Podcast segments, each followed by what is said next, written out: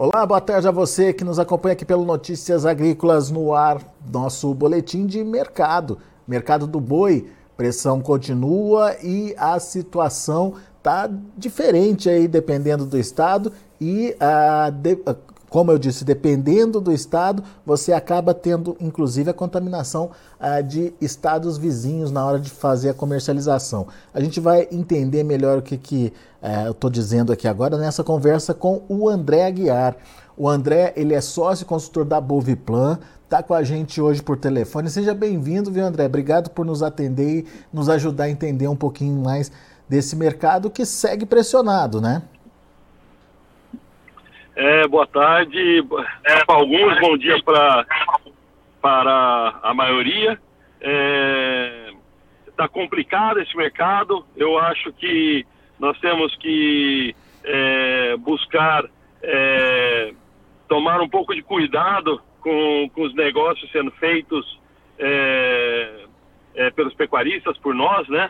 E para ter uma ideia, a boi no Mato Grosso do Sul, que sexta-feira tinham negócios a R$260,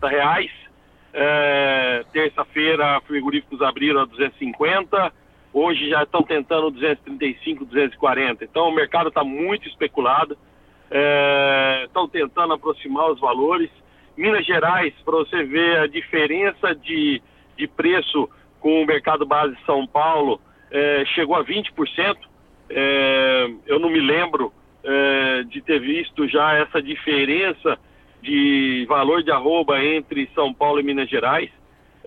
Para Goiás também nós estamos com uma diferença de preço muito grande e os frigoríficos estão tentando fazer o mercado deles e já recuperaram muito a margem que eles têm e agora estão buscando recuperar cada vez mais. André, mas o que está acontecendo? Por que essa diferença dependendo do estado? É a questão da oferta, o aumento de oferta, a disponibilidade de animais que ajuda a pressionar mais rápido ou não? A gente ainda está com uma oferta de fêmeas elevada, mas de qualquer forma os frigoríficos estão conseguindo se ajustar muito bem, né? Muitos pecuaristas estão vendendo com medo de baixa novamente e isso acaba afetando e acaba fazendo com que ocorra a baixa, né? Início, vamos dizer assim, do mês de maio, normalmente acabam acontecendo as vendas para fazer pagamento de contas, mas agora do meio de maio para o final de maio não deveria mais acontecer essa evolução, mas está acontecendo porque o frio entrou, as pastagens já começaram a mudar um pouco a coloração e aí o pecuarista, lógico, aquele que está sempre pensando no futuro, acaba adiantando um pouco a venda dos animais para conseguir desocupar a pastagem e não correr tantos riscos desses animais perderem peso nessa época do ano. Mas pelo que você está percebendo aí, realmente tem um início de degradação de pastagem já acontecendo, André?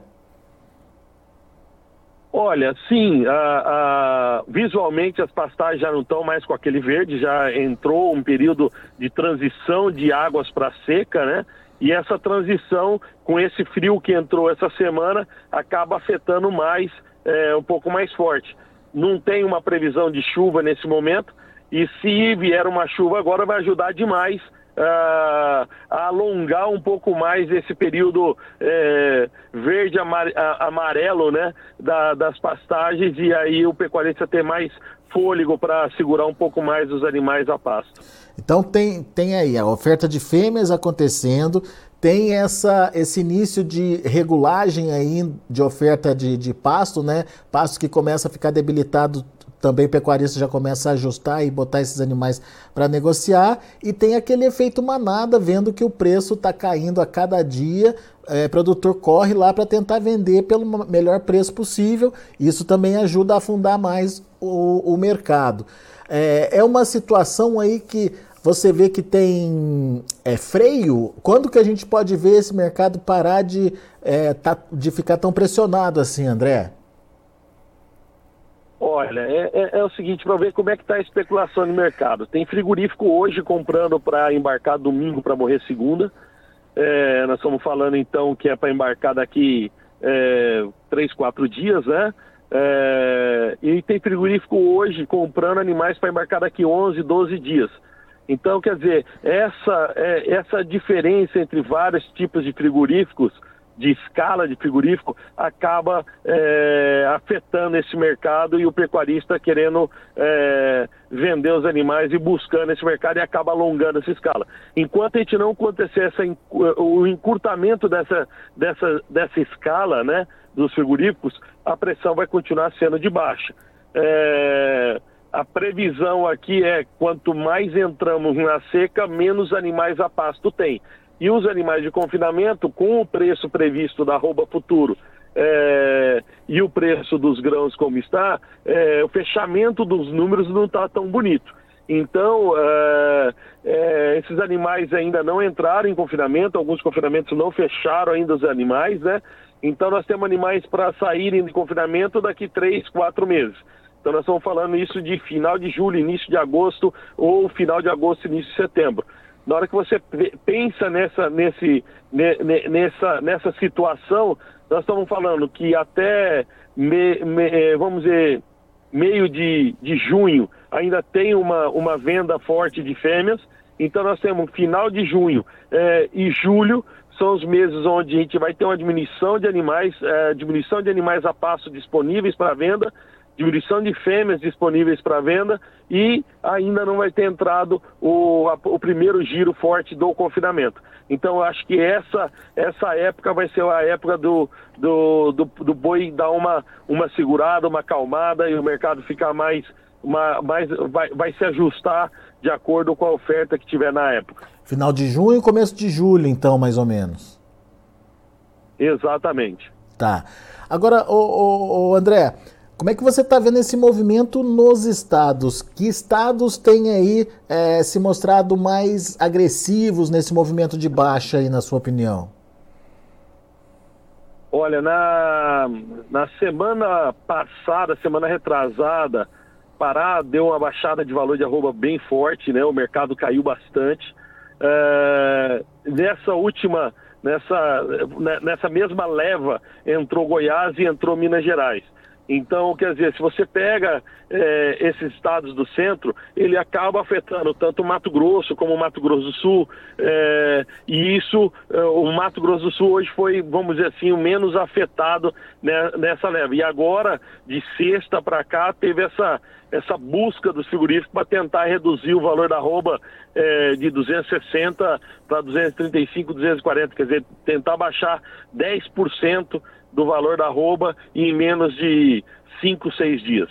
Então, se a gente tivesse que pontuar aqui, Pará, Goiás e Minas Gerais são os mais críticos aí, digamos, em termos de pressão nos preços. Correto. E isso pelo hoje que... tem Goiás com valor de arroba 210, 220, né? Em algumas regiões. Em Mato Grosso do Sul, pensando na arroba que foi vendida ontem a 250... nós temos uma diferença aí de 30 a 40 reais. Estamos falando de 10, 15% de diferença entre os estados. E é lógico que os frigoríficos que têm planta nos dois estados estão tentando derrubar o valor no estado que está mais caro para tentar ajustar a margem deles em todas as indústrias, né? É isso que eu ia perguntar. Então, essa força de queda em determinados estados acaba contaminando a comercialização nos estados vizinhos também, então. Correto. Isso tá complicado, e eu acho que ainda vai continuar essa complicação por uma semana, 2 semanas ainda. Poxa vida. Ou seja, o sossego do pecuarista acabou, né? Agora, André, todas as categorias estão caindo também, ou fica mais concentrado aí no boi gordo? Olha, bezerro deu uma diminuída, mas não acompanhou. Quer dizer, o quilo do bezerro está pagando, tá tendo um ágio maior do que tinha há 15, 30, 45 dias atrás. Então, isso daí está complicado para quem está fazendo a reposição. Muitos agora que estão vendendo os bois gordos estão buscando segurar a compra do bezerro para tentar forçar a queda do bezerro para conseguir manter uma relação de troca que tinha 30, 45 dias. Isso porque o boi está caindo muito rápido, né, André? E sempre acontece isso, né? O boi cai e o bezerro ele demora 30, 40 dias para acompanhar isso. Então, vamos dizer assim, essa diferença de período entre a baixa do boi e a baixa do bezerro é histórico, né? Então, é a mesma coisa quando sobe. Quando sobe a roupa do boi, o bezerro demora um pouco menos do que o bezerro demora para cair, ele demora um pouco para subir, mas é menos, né? Depois ele acompanha mais rápido o boi, mas essa diferença sempre tem. Muito bem. E como é que está a situação de precificação boi China, boi comum, hein? Cara, hoje não existe basicamente diferença entre boi China e boi comum, né? Boi mercado interno. Tá todo mundo com o mesmo preço, lá, na grande maioria, diferenças de 3, 4 ou 5 reais por arroba, onde já foram de 10, 15 reais, né? Então, isso é praticamente nulo, em alguns estados é zero. Mas isso é porque ainda tem menos demanda para exportação, tem um consumo interno que melhorou. Como é que a gente justifica isso? Olha, é interessante. Mesmo com todo o problema da China, né, no início desse ano, se a gente comparar a exportação de janeiro a abril de 2022 com janeiro e abril de 2023, nós tivemos uma queda de 14% só na exportação. Ah, nossa, é muito. Sim, mas com todo o problema que nós tivemos no início do ano aqui, né, até pouco tempo atrás, isso daí acaba... todo mundo pensava que ia afetar muito mais. O que está sendo feito é os frigoríficos alongar a escala, e como está com escala alongada, eles estão fazendo o mercado deles. Então eles jogaram o preço para baixo, e quem tem boi está vendendo, sendo China ou não, ele vende, e mesmo sabendo que a diferença do boi China e do boi mercado interno é a idade, né, basicamente. Porque o acabamento não é o problema para o boi China, mas sim a idade que tem esses animais jovens. Muito bem. Vamos aguardar para ver como vai ser o comportamento aí do mercado. André Aguiar, por enquanto, agradeço a sua participação conosco aqui no Notícias Agrícolas. Volte sempre. Muito obrigado, estou sempre disponível. Um grande abraço a todos. Abraço para você, André. Tá aí. O André Aguiar, ele é sócio e consultor da Boviplan, alertando para a gente, portanto, que esse movimento de queda de pressão na arroba continua se intensificando aí. Ele citou Pará, Goiás e Minas Gerais como estados que têm puxado esse movimento de baixa aí da arroba. A gente está falando de uma arroba em Goiás a R$ 210, reais, segundo o levantamento aí do André Aguiar.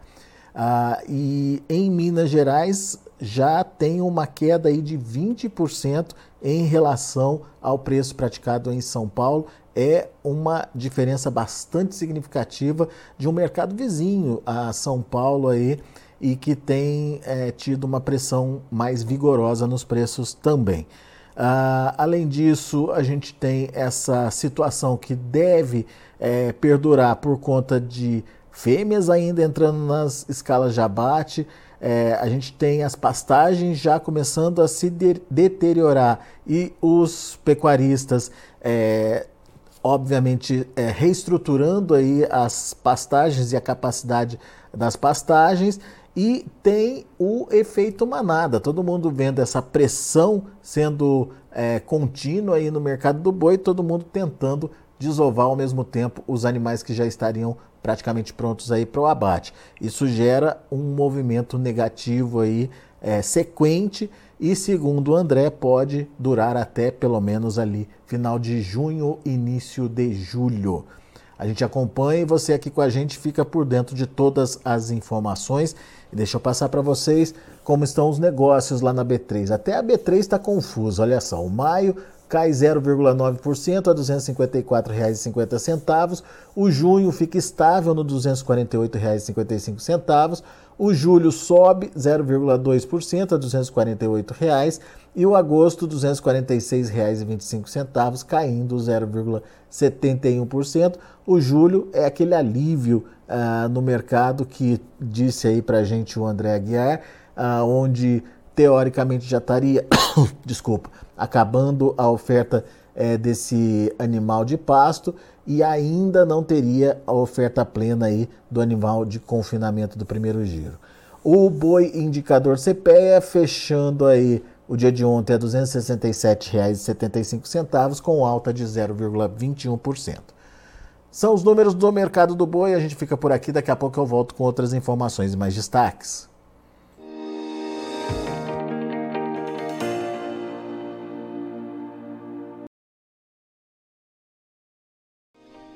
Se inscreva em nossas mídias sociais, no Facebook Notícias Agrícolas, no Instagram @Notícias Agrícolas e em nosso Twitter @Norteagri. E para não perder nenhum vídeo, não se esqueça de nos acompanhar no YouTube e na Twitch Notícias Agrícolas Oficial.